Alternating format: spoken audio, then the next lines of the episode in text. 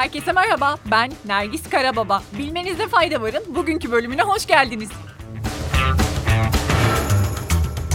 İlginç bir haberle başlayalım.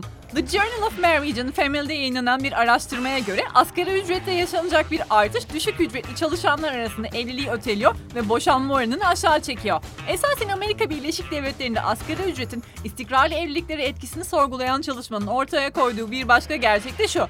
Maddi durumu kötü olan çiftler nasıl iletişim kuracağını bilememekten kaynaklanan sorunlar yaşıyor ve bu çiftlerin en büyük sorunu ise geçim derdi. Araştırma şu soruyla sonlanıyor.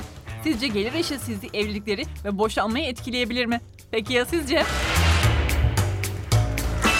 FED'e yönelik iyimserlik bir gün bile süremedi. Dün ABD borsalarında %3 ile 5 aralığında kayıplar yaşanırken satış dalgasından kripto paralar da etkilendi. Bitcoin %10 değer kaybederek 36 bin doların altına geriledi. Ethereum'da yaklaşık %7'lik düşüşte 2740 dolara indi. Büyük satış dalgasıyla kripto para piyasasından 16 saatte tam 122 milyar dolar silinmiş oldu. Analistler sert faiz artımlarının resesyon endişelerini artırdığını, bunun yanında Powell'ın açıklamalarının etkisinin de kısa sürdüğünü belirtti.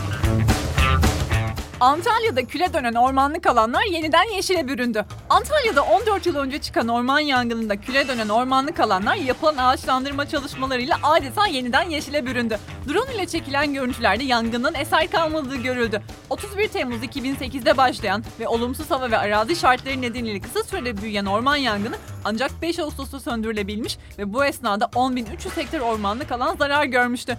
Bir daha asla orman yangını yaşamamak dileğiyle. Bir zamanlar dünyanın en zengin insanı olarak anılan Bill Gates artık bu ünvanını Elon Musk'a kaptırmış durumda. Üstelik bu iki önemli figür pek de iyi anlaşamıyor. Geçen hafta Musk, Gates'i Tesla hisselerinin değerini düşürecek açıklamalar yapmak ve bu yolla para kazanmakla suçlamıştı. Musk bununla da yetinmeyip yeni satın aldığı sosyal medya platformu Twitter üzerinden Gates'in fotoğraflarını kullanarak uygunsuz şakalar yaptı. Gates ise tüm bu olan bitenlere sadece bana iyi davranmasına gerek yok diyerek karşılık verdi. Bu arada belirtmekte fayda var. Bill Gates, How to Prevent the Next Pandemic yani Yeni Pandemiyi Nasıl Önleriz isimli kitabının tanıtım turlarına devam ediyor.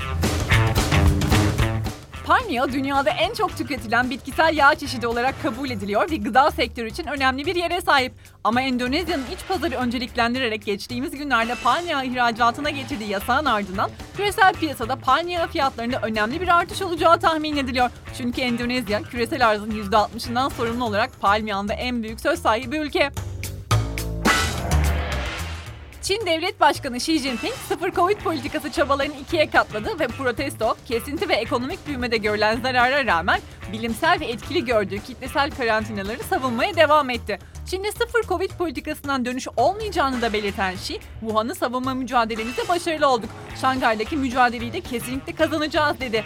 Çin, virüsü kontrol altına alma önlemlerini hala devam ettiren son büyük ekonomi.